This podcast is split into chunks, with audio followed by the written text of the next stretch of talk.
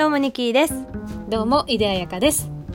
終わらない話は止まらないふたりの会話をせっかくだからシェアしたら面白いんじゃないという発想のもとスタートしたポッドキャストです。響く人には響く、分かる人には分かる、まとまることのないたわいもない友達トークをお送りします。今回なんと記念すべきだいさんじゅっかい。おーさんじゅう迎えた。さんじゅう, ねえさんじゅっかいやってるんだ。まあ、あとはみ出しとか入れると結構あるね。確かに確かに、うん、はみ出しやってたね一時期ね。そう一時期やってた。トライしようとしてたねそう、まあ、だいさんじゅっかいを迎えたわけなんですが、はい、終わりお分かりの方もいると思いますが、うん、あの週いちペースでね頑張って続けてきていた私たちなんですが、はい、まあ、無理のないペースに変えてあの、のんびり運転で終わらない話続けていけたらいいかなという感じで、うんうん、まあ、ちょっとペースがここから乱れ始めると思いますが乱れ始めるそうだね思いますが、うんうんうん、気長に聞いていただいたりメッセージを送っていただけたら嬉しいなと思っております。お願いします。よろしくお願いしますでね、今回はなんかちょっと話したいなと思ったテーマがあって、うんうん、自己肯定感について、うん、掘っていこうかなって思ったんだよね。いいですね、うん、できっかけがなんかこの間母親と電話してて、うんうん、でなんか最近ねお母さんあのずっとパーマかけたい人だったんだけど、若い時に一回こうパーマ当ててみたら全然理想にならなくて、うん、何パーマ出来上がった時にすごい美容師さんが焦ってるのが分かって、こう髪の毛をね爆発した髪の毛をこう一生懸命押さえてたんだって、その時でやっあやっちゃったんだってお母さんその当時思ったらしくてうんうん、うん、ずっとパーマへの憧れがあったんだけど私の髪質には無理なんだって思ってたらしいのね、うんうんうん、なんだけど最近さお母さんパーマかけたんですよ。おー、もう数十年越しの念願の念願かなってパーマかけたのねでなんかその話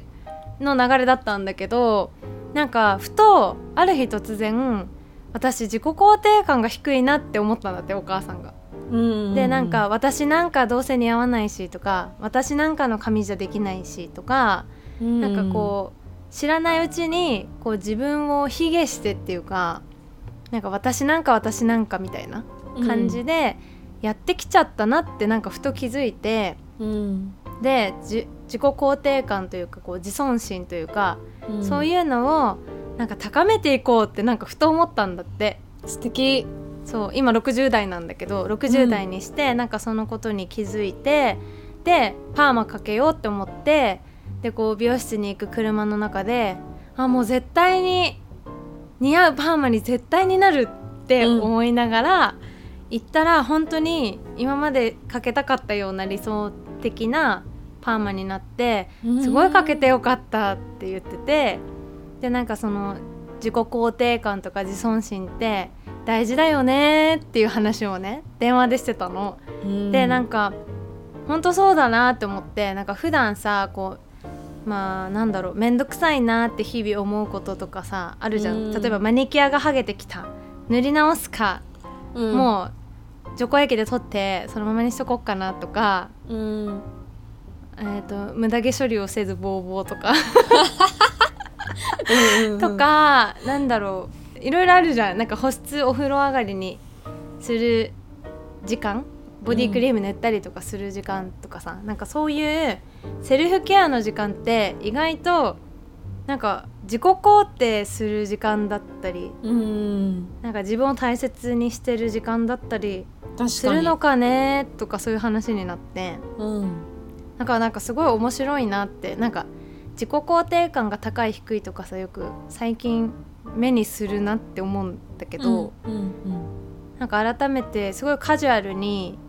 そういう自分の自己肯定感とか、まあ、じ自分があ今自己肯定感すごい下がってんなみたいな、うん、自分なんかって思っちゃってるなっていうことに気づいたらどういう風にしていくとか、うん、なんかそういう話ができたら面白いかなと思って今日は話したいと思ったの、うん、そ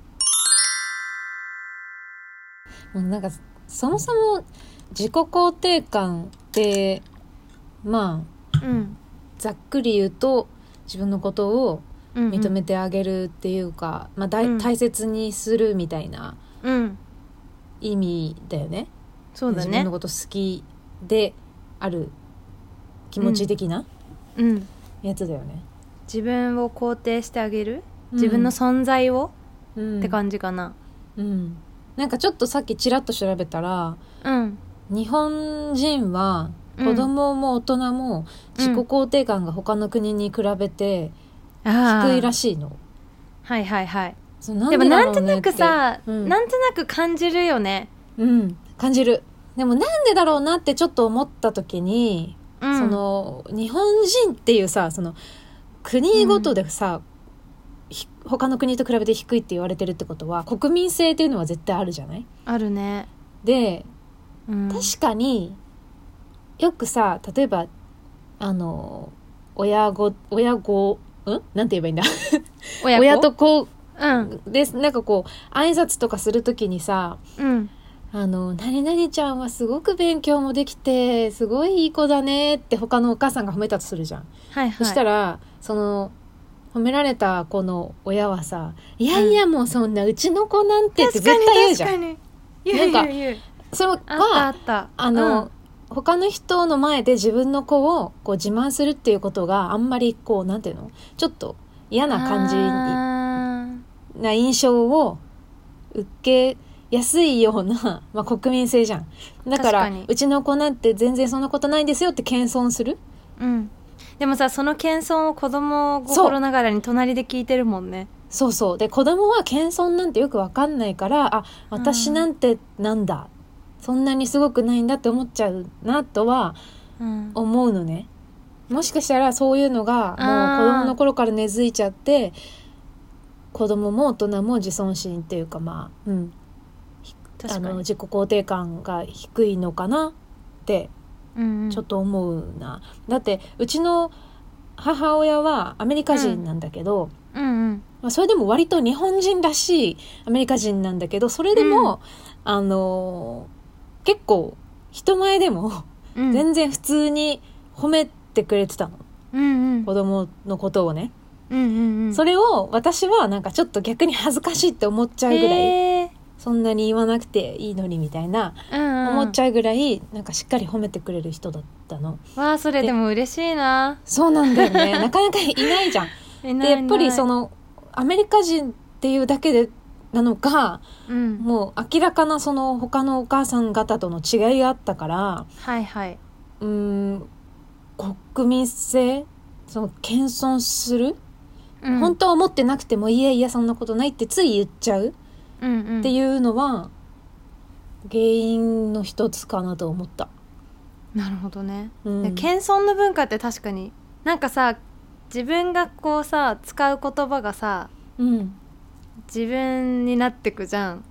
うん、なんかその言葉をさ一番近くで聞いてるのって自分だったりするじゃん、うん、だからさ謙遜する言葉をさノリでその場のノリで言うけど、褒められたらいやいやもうこういうことがあってこういうこともあったし私なんか全然みたいな、うん、それはさ自分が聞くとさ、うん、文化的には、うん、あの人いい人だねってなると思うんだけど、うん、自分の心的にはあんまり良くない作用になる気がしてきた、うん、そうそうそう。あとで自分がそういう風に自分に対して言葉をかけたっていうか、まあ、うん、言い聞かせたのを思い出し、うん、一人で思い出したら、うん、なんか急に悲しくなったりするなって思うのね、 そうだね。だからそういう時に例えばさ、うん、えー、何々ちゃんすごいまつげ長いですねって言われたら、うん、もうここはもう私の一押しポイントなんですよとかさ確かにぐらいさ言える、褒められ慣れするといいかも。そうそうそう、なんかさ言えちゃうぐらいの感じで、うん、なんだかちょっと面白く返すぐらいの、うん、こう余裕があるといいのかなと思ったりした。あ、いやいやいやってついこうさ反射的に出ちゃうんだけど、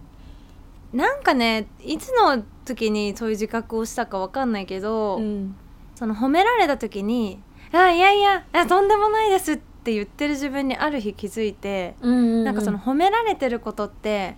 素直に褒めてもらってるんだから、うん、受けてもらってもいいんじゃねってって何、うん、かのタイミングで思ったんだよね。だからだ、ね、なんか使う言葉をちょっと変えてみようって思って、うん、そうなんか褒めてもらったらとりあえず最初にえー、ありがとうございますみたいな、うん、そうだよね感じで、うん、ちゃんと喜ぶとか、うんうんうんうん、嬉しいって伝えるとか、うん、すると自分が自己否定しないからいいなとか思ったね、うんうん、間違いない、うん、その褒めてくれてる人が本当の気持ちで本当にそう思って褒めてくれてるなって感じたら、うん、やっぱりあのそれはちゃんとなんだろう受け止めて、うん反応した方が褒めた側も褒めた、うん、褒めたなんだろう甲斐があるじゃないけど甲斐じゃないな、うん、確かに確かに、ね、かなと思うんだよね。多分さいやいやってつい言っちゃうのって本当の気持ちで褒めてくれてないってどっかで思っちゃってるから、うん、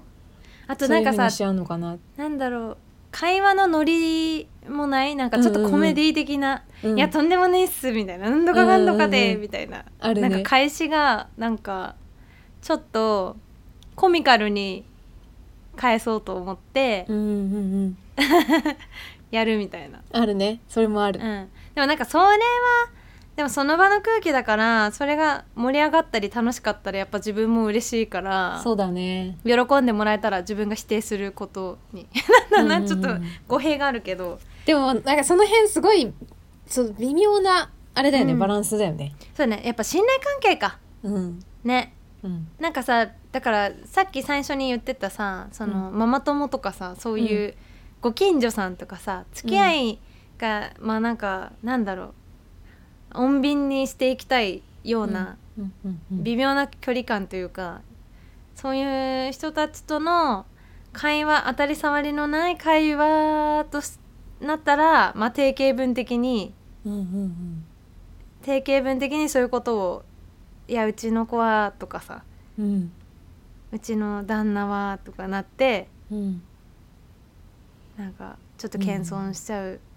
かな、うんうんうん、でもそういうそういうところの謙遜が疲れちゃうな。そうなんだよ多分そういうのが、うん、多いんだろうね。そうだね私たちのさ職業的にさ、うん、無理やりでも自己肯定感を高めていかないといけないような気がしてんの、うん、私ねデビューしたすぐぐらいの時になんかこの今恵まれてる環境っていうのがいつまでも続くものじゃないって分かってるし、うんうん、その大人たちからも言われるじゃんすごい今恵まれてるんだよって言われたすっごい言われたあなたのこの環境は普通じゃないんだよって、うん、でも分かってるじゃん、うん、なんか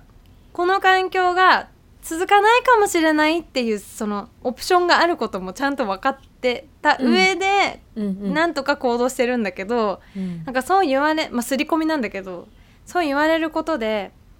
なんかあ私なんかが私みたいなこんな庶民の文才がなんかこんな素晴らしいミュージシャンに囲まれてやらせていただけて本当に、うん、もう本当にありがとうございますみたいな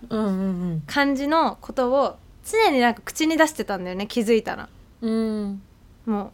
うまあ謙遜っていうか本当にもう自分に自信がなかった、うん、そういう環境にいる自分がでもなんかある日その当時のディレクターになんかもうそういう風にそろそろ言わなくてもいいんじゃないって言ってくれたのかな、うん、なんかうんそう思わなくてもいいんじゃないって言ってくれたような気がするんだけど、うん、あ確かにみたいななんかもっとなんかこうその目の前にいるお客さんとかを引っ張ってくよみたいな、うん、強い意志で進んそのなんていうんだろう空気を動かしていってもいいのか自分がステージに立つってことは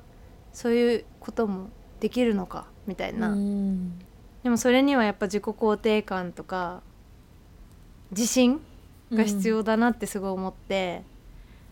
うん、なんかそれなんだろうね自信があるふりは上手くなったりしたよねあなんか確かにえ ど, うどうしてるあやかちゃんもともと自尊心ある感じうーんなんかなんだろう難しいね私、うん、基本的にものすごくあの自分に自信がないタイプではあるんだけど、うん、なんか自信がある部分とない部分と自分でもどこにこう、うん、その境目があるのかがわからないのね、うんうん、結構ぐちゃぐちゃ、うん、全然ないところとなんか胸張れるところとあるし、はいはい、なんか自分で自信持てると思ってたんだけど、うん、急に持てなくなったりうーんだから結構その、うん、安定してないなとは思ううんけどね。音楽に関してはなんだろう、あんまりあの初期はすごく、うん、なんだろうあのトントン拍子にメジャーデビューできたっていうのもあって、はいはい、まあ、うん、調子に乗っていた最高だよ時期があったから。でも調子に乗れるぐらい自分に自信があったんだよね、うんうん、そのさ最初の頃は。ただ、うん、徐々に、まあ、現実を見て、うん、まあ、自分の至らないところを知り出して、うん、そこからちょっと自信ない部分っていうのは結構膨らんできちゃったなとは思うんだけど、うん、まあ、あとはあれだよね、現実のなんだろう数字だったりとか、はいはいはい、そうなんか色気のないものにこう左右されちゃって、うん、なんだろう思いみたいな部分じゃないところでなんか自信なくしてきちゃったりとかいうのはあるかな、はいはい、それは全然今もあるし、うん、なんそれでそうだね、まあ、私なんてなみたいなうんこれリリースしたって誰が買うんだろうとかさ、うんうんうん、普通に本当に思っちゃったりするの、うん、あのあるよね、こんなにじゅうねんも音楽やってるくせにね、うん、なんだけどあるある、なんかそこって難しいなと思って。でこの前たまたま、うん、その久しぶりになんだろうあのデビュータイミングの時からずっと撮ってくれてた ピーブイ の監督さんと話す機会があって、うん、そうで、まあ、最近ちょっとあんまり自分に自信がないと、うん、でなんだろうこういう音楽で何か自分が動いても待ってくれる人がいるのかわからない、うんうんうん、で、まあ、割と赤裸々に言ったんだよね、うん、そしたらそのカメラマンさんが言ってくれたのが、うん、あのやっぱりその本人からの思いっていうのは伝わるから、その意図せずとも伝わるものだから、そのやっぱり今私にこう伝えたいみたいな、これを本当にみんなに聞いてほしい、うん、みたいな思いが、うん、多分まだ足りないんじゃないかっていうことを言われて、なるほど、まあ、確かに確かにね、なんか今はいろんなことを音楽以外にもいろんなこと言ってるから、そういう音楽一本でこれでもう私は生きていくみたいな、うん、そのエネルギーを全て向けられてないのね、うん、でなんか女性としての人生でこう何を選択していくかっていうのが広い視野で今、はい、なんだろう、そうだね、これからの自分を荒さ荒さだからね、そうそうそうだからさ、だからその、うん、アルバムを作るとかさ、なんかそういう制作意欲っていう部分が、うん、この先もし湧いてきたら、うん、その時にまあ、思いっていうそのカメラマンさんの言ってたその自分の思いっていうのは、うん、なんか湧いてくるエネルギーみたいな感じで湧いてくるのかなってちょっと思って、うん、だから無理に今なんだろうやんなきゃみたいな、なんかこう、はいはい、間空いちゃったからなんか、なんか出さなきゃみたいな気持ちではない、ちゃんとなんかもうちょっと深いとこから出てくるもので表現する方がいいのかなってちょっと思ったの、うん、だからなんかその今の自分がなんか、うん、なんかやんなきゃって動いたものに対する反応で自分のなんだろう価値を決める、なるほど、うん、決めなくていいのかなって思った、うん、ちょっと話長くなったけど、いやいやいやいや、そう、うん、なんかすごいわかる、わかる、それちょっと自尊心のあれとかからはちょっとずれるんだけど、うん、私もなんか私最近さ、なんか自分の感情をね、なんか意図的にちゃんと感じたり、うんうん、自分が傷ついたこととか、うん、ちゃんと向き合ったりとか、自分の幼少期とかね、うん、なんかそういうのに向き合っって見てたんだけど、うん、そういうところでなんかこう感情を感じて見てた時に、うん、なんかさ言葉にならない感情あるじゃん、なんかグワーっていう、うん、もうこれちょっとシンガーソングライターの悪いとこ出てるけど擬音ばっかり使っちゃう感じでわかるわかる使っちゃうんだけど、なんかこうちょっと胸がなんか詰まってる感じ、うん、その普段過ごしててなんかこう言いたかったなとか、うん、本当はこう感じてたなとか、うん、なんかすごいさ滞る感覚ってあるじゃん、ちゃんと消化できてない、うん、例えば帰り道に、うん、え自分は本当はこう思ってたのにえなんで私あの時ちょっと笑って頑張って話したんだろうとかさ、うん、なんか滞ってしまった感情みたいなのがある、うん、けどなんかそういうのが嫌だな、そういう苦しい思いしたくないなって思って、うん、なんか意図的にこう自由なふりを自分でこう演じて、うん、とかちょっと天然って、まあ、言われるそれがポイントなんだろうなと思うんだけど、なんか分かってて自分がそういう行動をするっていうの、うん、なんか自分が苦しくならないために、うん、っていうところが結構あって、まあ、ある意味ちょっと逃げだったのかもしれないんだけど、うん、アーティストとしてはでもなんかそういう感情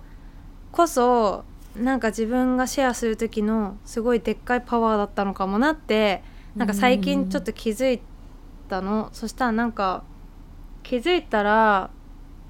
なんか自分のルーツとかもなんかこう探りたくなってきてみて、うん、そしたらなんかなんかね私結構周期であるんだけど、うん、なんか沖縄の音楽がすごく聴きたくなったのね。うんで私子供の時に初めてこう音楽で鳥肌が立ったりとか、うん、胸がなんかわかんないけど胸が熱くなるみたいな感覚を経験したのが沖縄の音楽 と, とその舞踊っていうかエイサーって言ってさなんか太鼓を叩くやつとかがあるんだけど、うんうんうん、なんかそういうのを沖縄県人会っていうのがさ全国にあって、あれだよね多分彩香ちゃんのお母さんが外外国人の妻の会みたいな、うん、のやつの沖縄の人のそうそう沖縄版の県人会があって、うん、でそれにお母さんが私が小学生ぐらいの時に入ってたのかな、うん、なんか解放とかが届いててでエイサーとか見に行ったんだけどなんかもうすごい感動したし、うん、沖縄に親にくっついて里帰りした時も感動したし、でもあの感覚ってなんか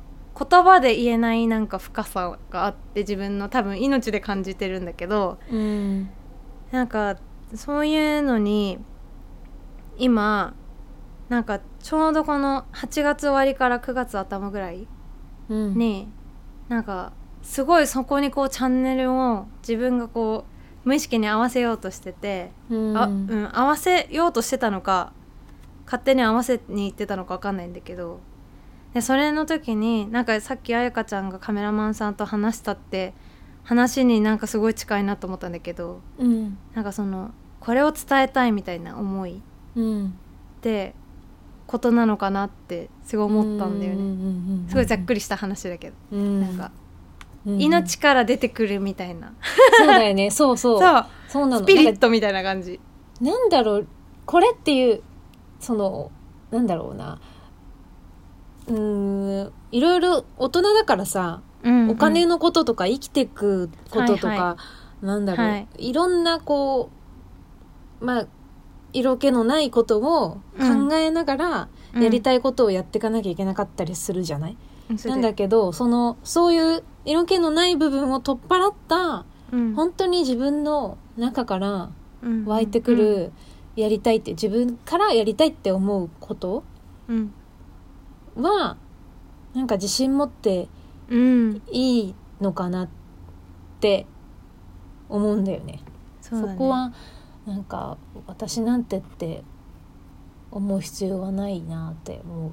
うかな。そうやってなんか出てきたものってそうだね、うん、そうかも、うん、大事にしなきゃいけないなと思うからなんかそういうさ、うん、例えば私も地元のお祭り、うんうんうん、火祭りっていうお祭りがあるんだけど、うん、もう、うん、そのお祭りが子供の頃から大好きで、はいはい、毎回最後のクライマックスのしなんだろう演出がねすごいド派手なのね、うんうん、なんか大蛇が昔私の地元で出て出たっていう神話があるの、うんうん、大きい蛇がね、それに見立てたさんじゅうメートルぐらいの高さの棒棒なんだろう、うんうん、柱なんかさあれだよね、なんか運動会でさあ、そうそうそうそうてててててて玉入れ玉入れ玉入れ玉入れみたいな感じじゃない、そうそうそう棒が立ってて、そう、そう玉入れのめっちゃ高いさんじゅうメートル、その玉入れの先がさんじゅうメートル先にあって、うん、えー、でみんなそんなに高いの、そうそうそう、でみんなそこに向かって火を投げ入れるっていう、うん、で火が入ったらその大蛇が口から火を吹いて倒れていくっていう、なんか最後のその演出があるんだけど、なるほど、そうそうそう、でその倒れる瞬間がもうなんか、なんだろう、わかんない、理由わかんないんだけどブワーってなんか湧いてくるの、うんうん、感動するの、鳥肌が立つんだけど、うんうん、で見てるだけで鳥肌立ってる、そうそうそうなんかねそれで地面にバンって叩きつけられたと同時に花火が上がるのね、うん夜空に。それがもう本当に子供の頃から大好きで、うん、なんかそういうのを見た時のなんか理由わかんないけど、うん、なんか鳥肌立つ、感動するっていう気持ちとかさ、はいはいはい、うん、そういうのって、うん、見て受けるものもあるし、うん、自分から急にこう湧き上がるものもあるし、あるあるあるある、そういうのはね、だからそうなんか自分の音楽とかさ、そういうライブが、うん、そういう気持ちになってもらえる場所にしてたいって気持ちがなんか多分昔からあって、うん、それがさ、でもさ、そのそれってすごいさ、すごいストレスフルだったりするじゃん、なんかアーティストとしてはなんか、うん、そこに追い込んで、うん、ステージ持ってってなんかなんだろう、もうストイックすぎて、うん、ハゲそうみたいな、吐きそうみたいな時期があったなってすごい思うの。だからその苦しさがもうこれを一生続けていくのは無理だって思って、うん、なんかすごいリラックスした状態でステージで上がれるようになんかシフトしてったんだけど、うんうんうん、でもその状態、その力が抜けた状態でも人前に立てるっていうまた一個自信がついた、うんうんうん、その無理にでも自分をこうめっちゃリラックスさせて、もうなんかあ、気づいたらステージだったっていう感覚を一生懸命トライしてた時期があったから、うん、なんかそれがあったからこそもう一回なんかあのその何お祭りのさ、その彩香ちゃんが感じた気持ちとかみたいな感じで、うん、なんかそういう空間をなんかもう一回向き合ってみたいなみたいな、自分からそういうなんかエネルギーが出したいなみたいな、うん、そうだねそうだね気持ちに最近なってる。なんだろうね、例えられないよね、うんうんうん、でもたまにさ自分たちから出てる時を感じる時もあるでしょ、うんうんうんうん、なんかそういう時は、まあ、大体こう、うん、ワンマンとかで、うんうんうん、なんか自分の曲を歌ってる最中に、うん、なんかどっか違うゾーンへ飛んでいくような、うん、感じはあるけどね、なんか自分のさ、まあうん、皮膚からごセンチくらいのところの風が止まってる感じしない？これこの表現伝わる？なんか止まってるみたいな、ま、なんか伝わるような気もしなくはないちょっと違うかななんかでも、うん、なんだろう、無敵、その時だけ自分は、うん、なんか誰よりも輝いていて、うーん、そのうん、あ、面白い。でもなんかそのゾーンの感覚って違うのかもね、人それぞれ。あ、そうだね。私はね、皮膚皮膚とかあんま考えたことなかった。とにかく、えー、えどんな感じ？彩香ちゃんのゾーンどんな感じ？え、もう本当に何も怖いものがない状態かな。へえ。も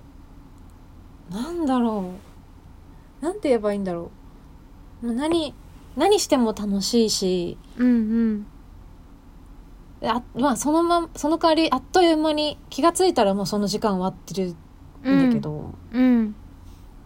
うん、そうなんだろう、そんな感じかな、あんまりうまく言えないな、えーうん、私はなんか風が止まる感じがする風がなんか風が止まる、うん、多分そうか、それ以外のさ多分、うん、自分の中身から来る感覚以外の感覚をこういい意味でシャ、シャットアウトするのかな。ね。ね。きっとでもスポーツ選手とかもそう、ね、アドレナリンって言うよね。アドレナリンなのかな。わかんない。あとはまあゾーンに入るとも言うし。うん、でも最近、うん、一個ちょっと。自分のために買い物をして、うん、ほうほうほうほうほう、あのジェルネイルキットをついについに買いまして、そうで私この前初めて一回初めてまず自分でやってみたのね、うん、すごいすごい。そう、まあ、なかなかに難しいの。あ、そうなんだ。難しいし、そのまず甘く甘皮っていうんだっけあれ、はいはいはい、の部分とか、うん、その切ってったり、うん、へそうそうそうそうじゃないと多分そこの上にジェルネイルが乗っちゃうと、あ剥がれやすくなっちゃうんだろうね。なるほどね。とかあと見た目もあんまり綺麗じゃないし。なるほどなるほど。そのケアとかちょっとずつあの爪に傷をつけていかなきゃいけなかったりもするの、吸着させるためにね、うん、ちょっと削るもんね、やる前にね。あとかそういうのも全部自分でやんなきゃいけないから結構時間かかったんだけど、ただそれをやってる時間すごく楽しいのね。楽しいし、出来上がった爪も自分でこう見てめっちゃツルツルしてて、うんうん、こう な, なんだろう別に誰かが私の爪を 見,、うん、見ることもあんまりないだろうなって思ってんだけど、うん、それでもちょっと自分が高まる気はすごくしたし、うん、あと、うんうん、まあ自分がもうちょっと上手くなったら誰かにやってあげたいなとかさ、やってほしい思えるようになってきて、かなりいい買い物をしたなと、いいねいいね、うん、思ってる。ちょっとまたやろうと思って一回オフして、今ちょっと、うんうん、やっぱ爪がちょっと傷んじゃうから、うんうんうん、一旦こう休ませて、うん落ち着いたらもう一回やろうかなと思ってるんだけど。なるほどね。なかなか楽しい。あでもいいねいいねいいね、うん、ずっとねやりたいと思ってたんだけど、うん言ってたよね、なんか探してたよね。そう探してたんだけど何を買えばいいか分からなくって、うん、まああとなんだかんだやることあって、うん、その買えずにいたんだけど、うん、いざ買ってみるとなかなか充実した時間を過ごせるし、いいねいいね、うん、なかなかこれはおすすめ。すごい、いい今キットめちゃくちゃ安いんだよね。いくらぐらいの買ったの？私ね ろく、ななせんえんぐらいのやつ。あ、そうなんだ。で、え、それネイルついてくるの？ついてくる。あ、ついてくるんだ。機械と、うん、あのもう全部もうそれだけ買えば始められるっていう。え、その甘皮のなんちゃらとか、そう全部全部ついてる。えー、そうなんだ、うん、それいいね。びっくりした、こんなに入ってんだと思って、えー、すぐ壊れないか心配なぐらいちょっと安くてびっくりしてるんだけどえー、いいねいいね、うん、いいじゃんいいじゃん、いい時間を過ごせる。これは一個、うんうんうん、最近いいなと思ってることかな。あ、おすすめだね、うん、じゃあ細かいのが好きな女性の方は、うん、ジェルネイル取り入れてもいいかもね。そううん、なかなか結構綺麗に、てかツルツルしてるものって綺麗に感じるんだよねする、あの光り物そう、そうキラキラキラってするんだよね。そうそうやっぱネイルもさ た, ただのネイルだけどこう、うん、塗ってあるか塗ってないかで、うんうんうん、なんかちょっとこう何か作業して目に入った時なんか気分が違うとかさ、そうそうそうそうなんかあるよね。そうそうそう、うんしかもカチカチだからさ、うん、料理とか全然気にせずできちゃうし。ああそっかそっか。剥がれることがほとんどないからいいねいいね、うん、なかなかこれはおすすめ。おいいね。あとねあともう一個、えなになんかまだあんの？最近何何あの炊飯器を手放すことにしましたついにそう炊飯器です。そう土鍋で今あいい、ね、ご飯を炊いてる。いい、ね、それもめちゃくちゃ美味しいね。美味しいよね。そしてものすごく簡単。こんな簡単に炊けるんだと思って、うんうん、それもかなりいいね。やっぱ美味しいお米を食べる時間っていうのもあ、うん、そうだね、高まる。なんか自分の体がさ美味しいって思うものが、うん、を摂取するっていいよね。そうフルーツとかもそうだけどさ、そうそうそう、もうそれをお昼、まあ、炊いたご飯に、うん、まあ、海苔の佃煮を敷いて、うんうん、でひきわり納豆を敷いて、うわ、その上にアボカド、うん、とあと温泉卵と、うん、まああれば梅干しとか乗っけて、うん、なんかネバネバアボカド丼。いいね。あ、いいですね。そうすごく美味しい。そういう体にいいものを、うん、なんかでもしかもちゃんと美味しく食べれるっていうのは、これもまた一個ありだなと思った。うんうんうんうん。ゆきさんなんかやってる？私はあでもなんか最近そうだね、ネイルをちゃんと塗り直すようになったのと、うん、そういう綺麗にしてる。本当なんか最近その時間っていうか大事だなと思って、大事だなって自分が目に入るから気持ちいいなと思ってやってるのと、うん、あとストレッチポールを買って、おー、なんか気になってんだよね、それ気持ちいいよね。すごい気持ちいい。なんか背筋がさ、ね、そうどうしてもさ、なんかこう前に前にこう肩が入っちゃうから、うんうんうん、一日の終わりとかに反対側に広げようとか、うん、なんか足の筋膜マッサージに使ったりとか、あー、そうそう、なんかいろいろ使えるからコロコロコロコロいいね。そうストレッチポールで体のストレッチをして自己ケアしてる、セルフケアしてるかな。やばい、私もやりたい。あれだ、あとなんかすっごいサボってたんだけど、寝るときにちゃんとナイトブラをつける、うん、そういうのも大事だなと思って。大事大事。全然やっぱあるのとないのとでこう安心感が違うからね。全然違う全然違う、うんうん、意外とさ、意外とするじゃんナイトブラって金額。うんうん。なんか別に誰にも見られないものなのに確かに。でも私結構安いこれにお金かけるのとか思ってたけど、でも安いの買ってる気がする。本当？せんえんにせんえん、え、安いねくらいの。あ、そうなんだ。使ってるかな。うん、そっかそっか。そんなもうガッチガチにもうなんか育てますみたいなやつじゃないから、うんうんうんうん、ホールドしますみたいな感じのだから。そうだよね、うん、広がらないように、そうそう、支えてくれるだけみたいな、うん、いいよね。なんかそういうのをするだけでもなんかちゃんとやってる感が、うんうんうん、自分自分が自分にちゃんとやってくれてる感を感じる、うん確かに、うん、そういう自分に時間かけてあげるのって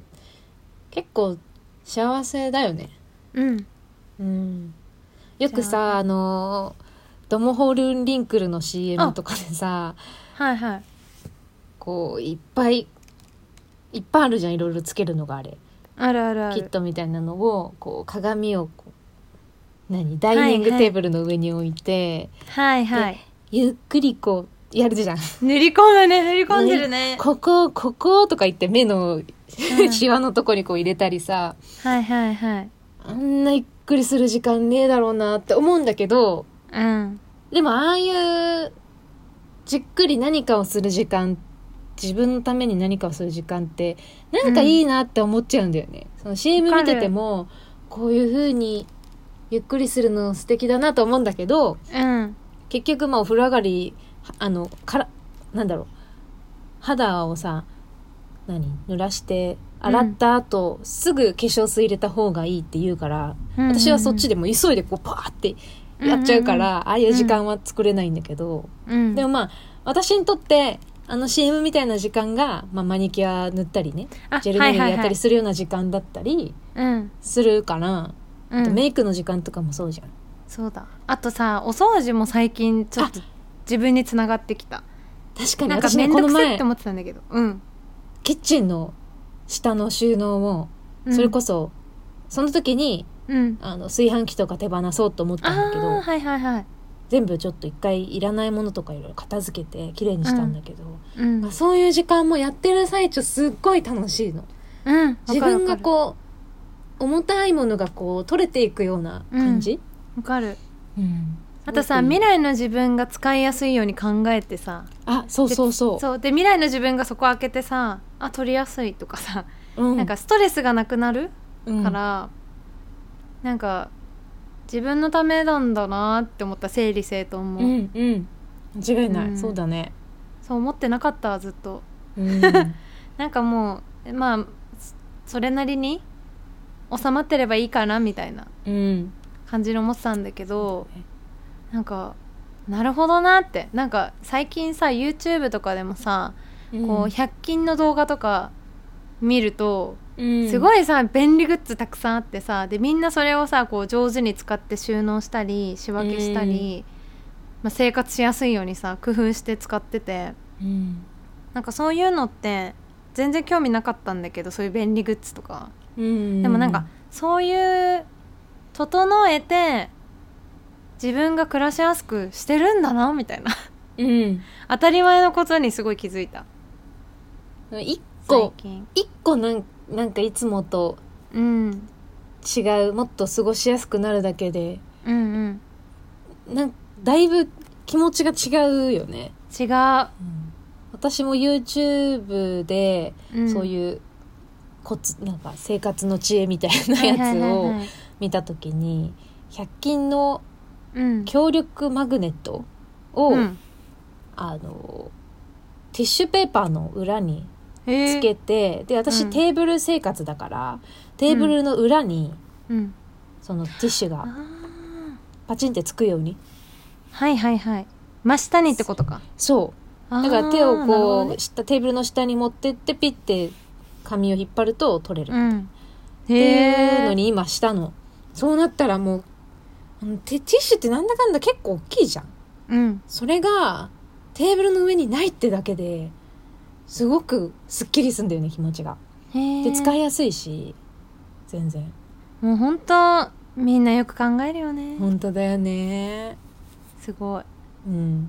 私リモコンとかもそうやってテーブルの裏に磁石でつけてる。うーんアイディアだ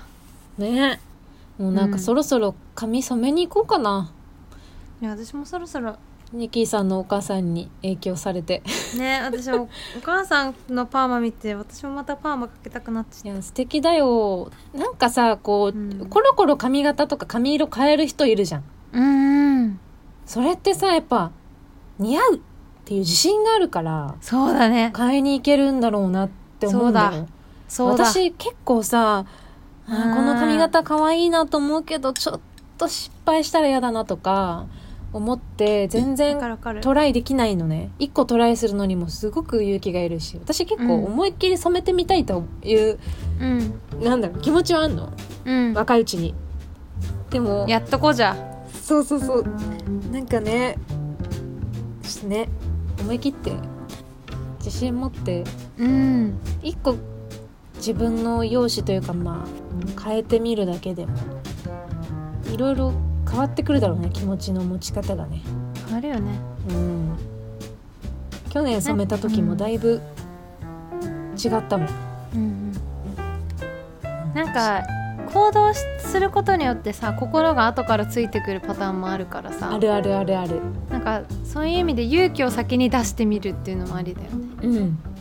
まあ失敗したら失敗したでさ別にまた、うん、今今時のさ美容師さんって結構優しくて、うん、色全然ダメだったら染め直しますとか言ってくれるからさ、うんうんうん、そう相談できるし、うん、ねえ、ね、トライするかなそういうのトライしてみるのいいね私もなんか相談してみようかなねえなんかやりたいな、ね、そろそろね、うん、自分を大事に自分を大事にしていきましょう。もう本当に、うん、こういう時だからこそ本当に大事にする時間をね、うんうん、自分をハグハグいい自分をハグハグしましょうハグハグ大事にしていきましょう。う、ね、うん。まあそんな感じで今回は自己肯定感について話してみました。はい。感想などあればぜひぜひ ポッドキャスト 終わらない話 アットマーク ジーメール ドットコム までよろしくお願いします。お願いします。そしてニッキー、イリアヤが Twitter、Instagram、YouTube やってますのでフォローもよろしくお願いいたします。はい。それではまた次回のポッドキャストでお会いしましょう。ニッキーとイデアヤカでした。